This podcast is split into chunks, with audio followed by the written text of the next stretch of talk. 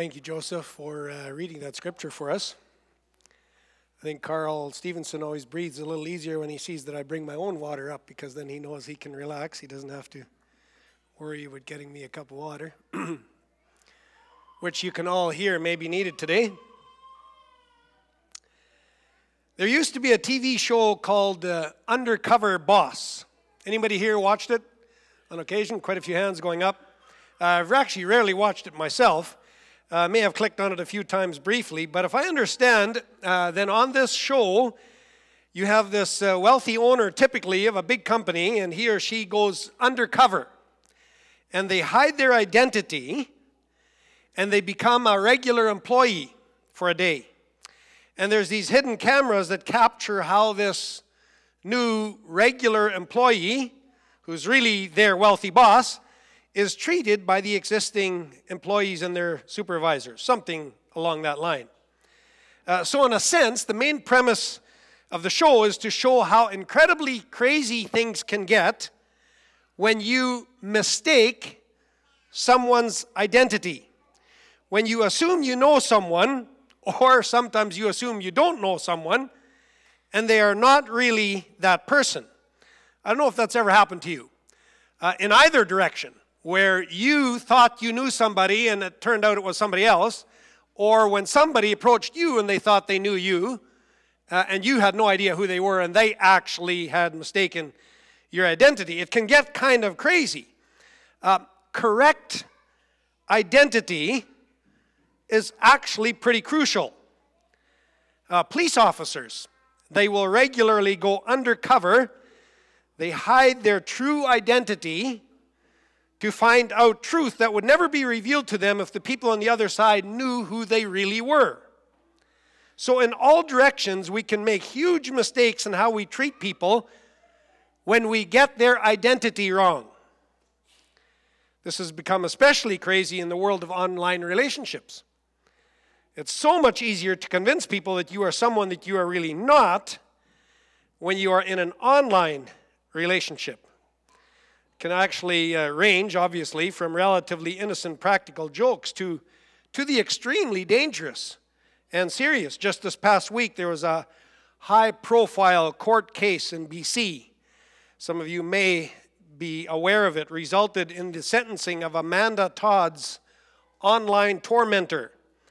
Amanda Todd was 15 years old when she died 10 years ago by suicide after being tormented by a 30 year old male from the Netherlands who began by convincing her that he was somebody that he was not. Knowing someone's true identity, crazy important. I have a pastor friend who obviously doesn't always think things through very carefully. He went up to somebody in a doctor's office recently. He was sure this person was the now somewhat famous uh, Dancing Gabe. Apparently, this guy looked just like him. And he goes up to this person in the doctor's office and asks him, Hey, are you Dancing Gabe? Well, Dancing Gabe is somewhat famous by now in the Winnipeg and surrounding world, but he's famous because he uninhibitedly dances at Winnipeg sports games, largely because he is not inhibited because he has autism. He's now quite a bit older, like me, a little bit overweight, maybe like me also, but he still does his dancing thing at all Winnipeg sports games. So here's my pastor friend. He goes up to this random person and asks him, Hey, are you dancing Gabe? And the guy looks at him and goes, Uh, no. How do you recover from something like that? I was wondering, like, did it ever cross your mind that this could go wrong? I don't know. What do you, what do you say? Well, you sure look like him, or could have fooled me. I, I'm not sure. Doesn't seem like there's any way of properly recovering. It's very important not to get the other person's identification wrong. The consequences, of course, can vary. It can be very funny, it can be very embarrassing, it can also be downright tragic, actually. Um, People have been wrongfully convicted and spent years in prison because of wrongful identity. Murders have happened because of wrongful identity. Children have been raised by the wrong parents because of incorrect identity. Wrong medications have been given because of incorrect identity. Dates have happened, and even marriages have happened because of wrong identity. On and on and on. I've probably sufficiently made my point. Oh, but I should actually tell you this uh, Dancing Gabe thing. Uh, the funny thing for me was that I actually know both of these people, but they didn't know the, each other. Uh, I know the one who was mistakenly seen as Dancing Gabe, and I also know the one who did the mistaken identity thing. And so I've been told this story, and I know both of these people, but they actually don't know each other. It's a funny thing for me. Uh, let's transition.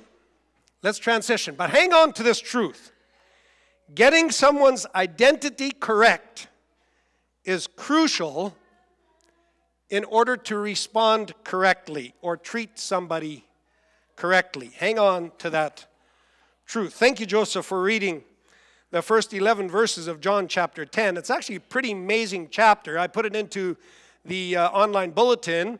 That only came out yesterday, and some people lament that when we put a, a scripture passage in there, it only comes out one day ahead of time. So, here's your little warning or your little helpful hint. Uh, Jesse will be in John chapter 10 again next week because there's actually two I am sayings of Jesus in John chapter 10.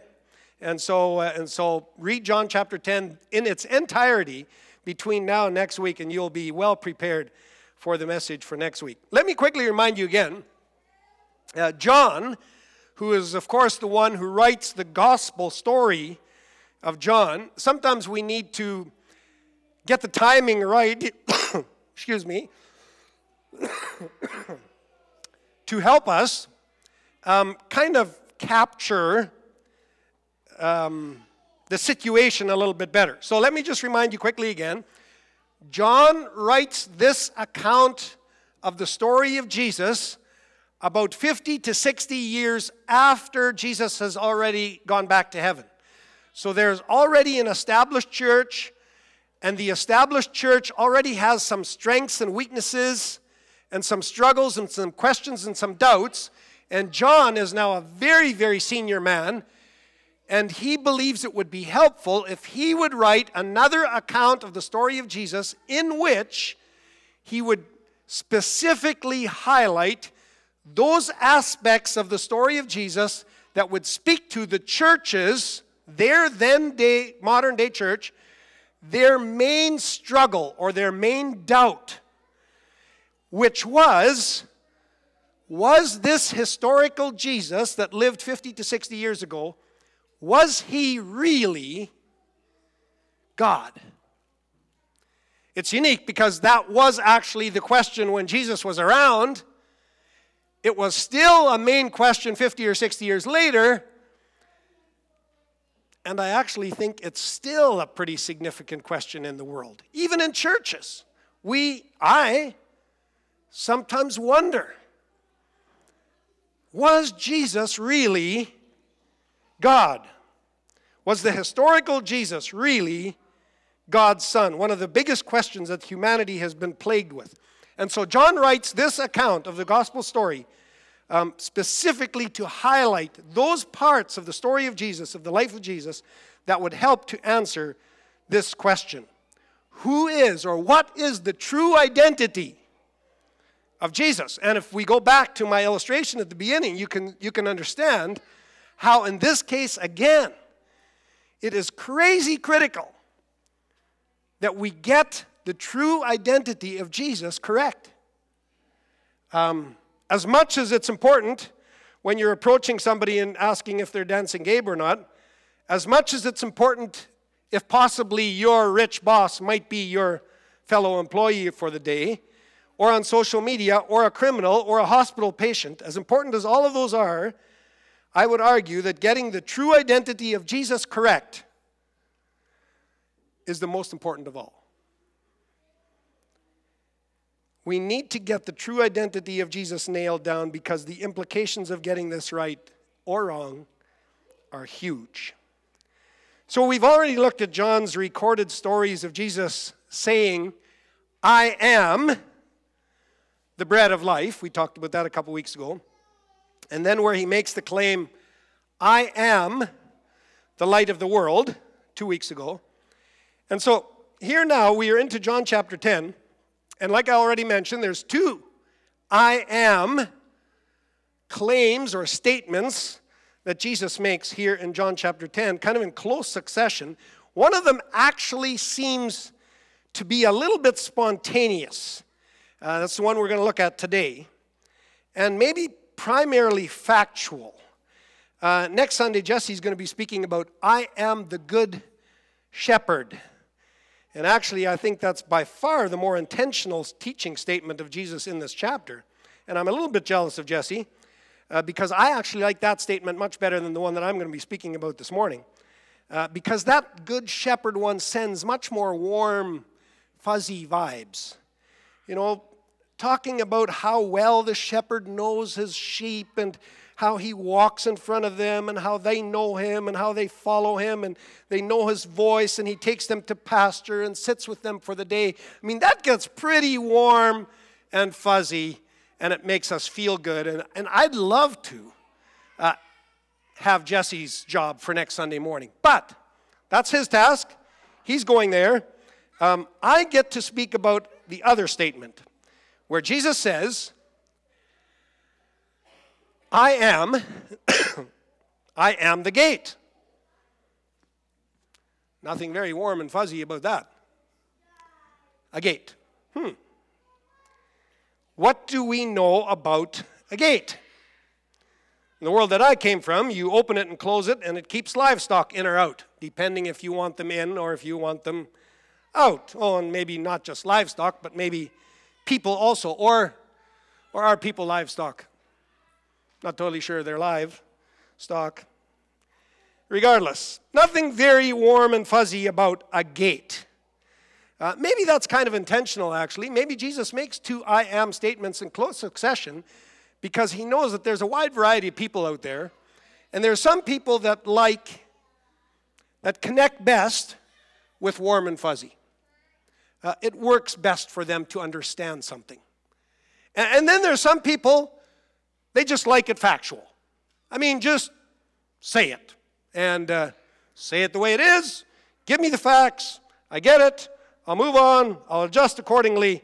So, this gate statement, I'm going to say, is a bit more like that. It's a bit more that simple factual statement about the identity of Jesus, who he is, and what he came for. Uh, and as much as it may not be that warm and fuzzy, I'm going to argue that this gate analogy is actually pretty crucial in helping us to get the identity of Jesus. So you heard it. Jesus said, I am the gate. What's he saying? Leads up to this little dialogue, or leading up to this is uh, an ongoing series of situations. If you look in John chapter 6 to 9, before chapter 10, where we are this morning, um, there's kind of an ongoing series of situations where Jesus is, is slowly unveiling his identity to the religious leaders and the rest of the people for that matter, and they are struggling to digest what he's saying. And ultimately, when they do kind of understand, they don't like it. They don't like who he is claiming to be because it threatens them and it threatens their system. And they actually begin to look for ways to silence this threatening message. We need to get rid of this message that's threatening our system, our way of doing things. That's chapter 6 to 9. And then we come to this chapter 10. And Jesus begins this little speech about the with, with this little statement about robbers and thieves. Jesus was a little provocative sometimes in, in, in the provoking people sometimes. And here's another one of those situations because he's being pretty blunt. He's clearly implying that the religious leaders of the day and their system, they are the thieves and the robbers. They are the ones that are coming in the back door and trying to get the sheep to follow them for their own selfish gain.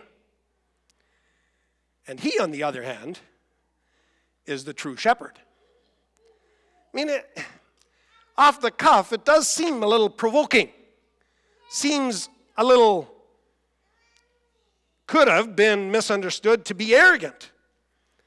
And as he begins to speak about the sheep and the shepherd and the, and the shepherd leading the sheep out of the pen through the gate, uh, suddenly, almost as if it's kind of a side note, almost as if it kind of grabs his attention in the middle of him talking, he goes, Oh, and by the way, I am also the gate. Uh, that's, that's the way the structure is set up here. His, it seems as though his intent was to speak about being the shepherd next Sunday. And then as he begins that explanation, uh, he's talking about the pen and stuff, and all of a sudden, oh, and by the way, I'm also the gate. And then he goes into this short little explanation of how his identity is illustrated by this gate. I am the way into the pen, the only way into the pen. All of your rules and systems and bloodlines and rituals and sacrifices, none of that will get you into the true sheep pen. I am the gate. Only through me do you get into this sheep pen. And Jesus makes this factual claim when he identifies himself as the gate. It's probably still one of the greatest sore points with our world. Really? Jesus is the gate? The only gate? The only way into the sheep pen? How can it be so exclusive? I struggle with this myself, I will be honest. I actually don't think exclusive is quite the right word. See, the word exclusive means that you are intentionally not allowing some people to come and be part of the party. And, and let's be honest, Jesus does invite everyone to come and enter the pen via this gate. It's actually another thing that he's accused of during his life, vehemently by the religious leaders, is how inclusive he was. I will be honest. I firmly believe Jesus is the gate. I firmly believe that Jesus is the only gate. However, where I'm not quite as convinced is what exactly that means and how exactly that will work itself out in the end. See, I actually think that at times, evangelical Christianity, us included, we have erred almost in exactly the same way as the religious leaders did in that day, where we have come up with a blueprint of what walking through the gate has to look like and sound like. And we have narrowed it down to a system and to certain words and the right terminology and the right lifestyle, maybe the right denomination. And in our enthusiasm to bring as many people as possible through the gate, and in our need to know who is and who is not already in the pen, we come up with formulas and words and actions and activities. And you get that all right, and you're in. And we forget that Jesus says, He is the gate. A little further down, Jesus makes a statement past the section that Joseph read, verse 16. Jesus makes a statement about his inclusivity that was crazy revolutionary for those people. And long ago, I circled it in my Bible, I think as a teenager, and I put a question mark beside it. A question mark that I don't think Jesus actually wants me to have a definitive answer for. Listen to what he says, chapter 10, verse 16. In the context of speaking about the sheep pen and his claims that he is the gate, this is what he says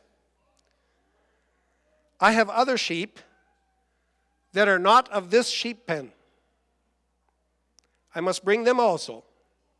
They too will listen to my voice, and there shall be one flock and one shepherd. Underlined in my Bible with a big question mark beside it. I don't think we are asked, maybe I can even say given permission, to decide who those sheep are and who they aren't. Just know that the gate is the only way into the pen. But also know that the pen will include sheep that many don't think belong on the inside.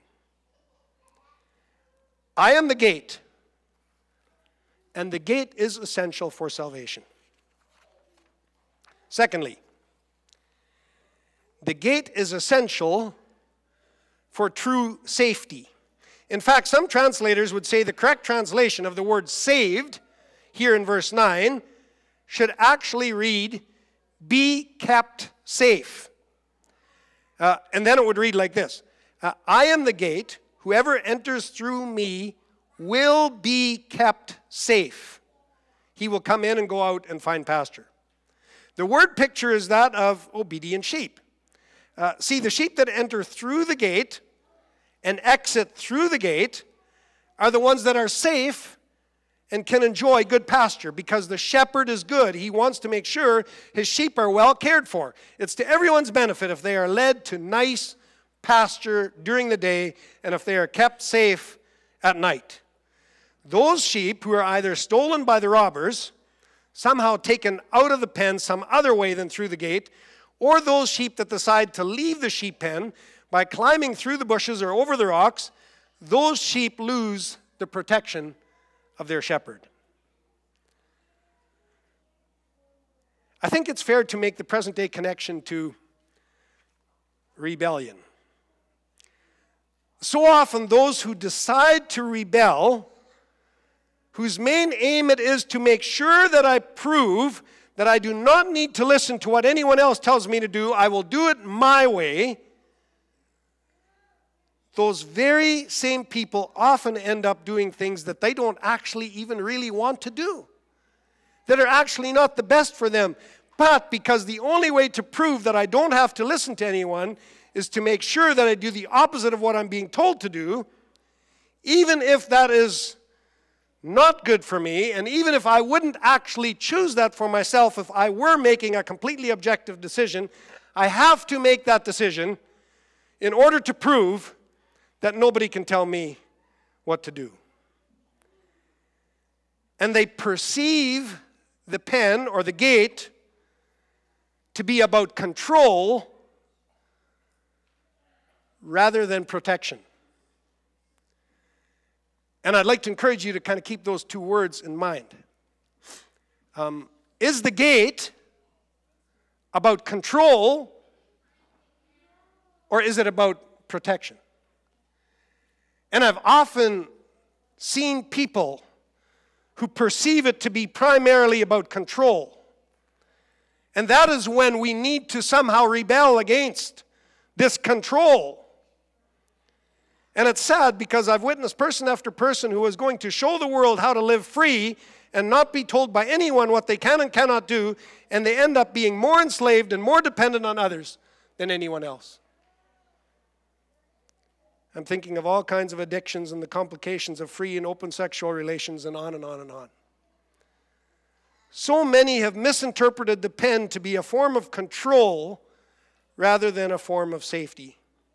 And if we can somehow help it, first of all, convince yourself, but then also to somehow help other people understand that it is about their safety and not about someone else exercising control over them. The gate is essential for true safety.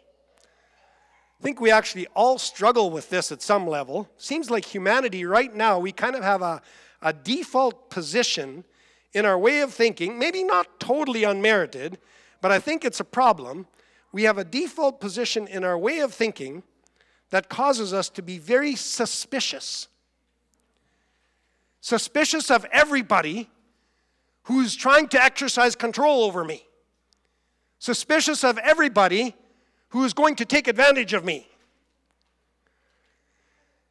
I want to assure you excuse me, this gate is there for your protection, not for control. Some historians would say that often in a sheep pen of that day, uh, they didn't even include a physical gate, but rather this watchman that is mentioned here in chapter 10, verse 3, actually himself became the gate. All the shepherds would bring their sheep to this community pen for night, and this watchman would sit down across the opening of the pen, and essentially he himself would be the gate. And then the same shepherds would come back in the morning, call their sheep, and the watchman would step aside and let the given shepherd lead his sheep out to pasture for the day. Some historians would say that Jesus was implying here that he is that watchman. He is the one sitting in the gateway. He himself is the gate, ensuring that no harm comes on the sheep during the night or during the day, in a sense, because he makes sure that it's the right shepherd that gets to take or lead out the right sheep at the beginning of the day. So the gate is essential for your protection. And then finally, the gate is essential for abundant life. I love chapter 10, verse 10. The thief comes only to steal and kill and destroy. I have come that they may have life and have it to the full. The gate has come, the gate is there so that you can have life and have it to the full in some ways, it kind of continues this protection theme that we've just been talking about already. There's a very intentional contrast here between the ones that come for their own selfish gain to steal and kill and destroy, and in stark contrast, the one that comes to bring life, and not just bare bones survival, but abundant, full, complete life. I have come that they may have life and have it to the full. Again, you could in some ways say that Jesus is being a little harsh. The clear implication again is that the religious leaders of their day are the robbers and the thieves. Those that were supposed to be the shepherds for the people of Israel, those who were supposed to be caring for them, feeding them, pointing them to true spiritual life in God, those were instead threatening and intimidating and harassing and, and exercising control and manipulation, all for their own selfish gain. Those are the thieves and the robbers, killing and destroying and stealing. Have to be honest. There are times when I wonder whether some of us church leaders are tempted to be thieves and robbers. To rather than care for and feed and point them to true spiritual life in God, instead, there's been threatening and intimidating and harassing and exercising control and manipulation. I'm sorry. I'm sorry. Our job is to feed, care for, be shepherds, not thieves and robbers.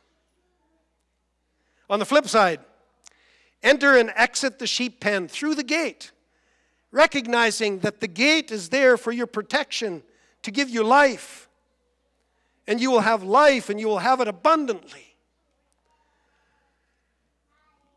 I know that not everything about the Christian life is roses. I know that things can get tough. I know that the challenges of life here on earth can often feel like they are robbing us of true life, and oftentimes they are. Those too are thieves and robbers. And thieves and robbers are still alive and well in many different forms.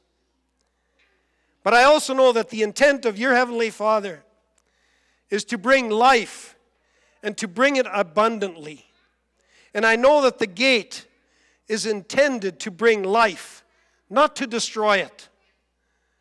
That may mean that we need to continue to grow in under our understanding of what Jesus is really all about And I encourage you to keep searching, keep reading God's Word, keep talking to Him, keep listening to His Holy Spirit. Commit to living your life for Him. Keep on trusting and following. And you will have life and have it abundantly. Jesus says, I am the gate. Essential for salvation, essential for protection, and I'm going to say essential for life, abundant life. And Jesse would say, Amen.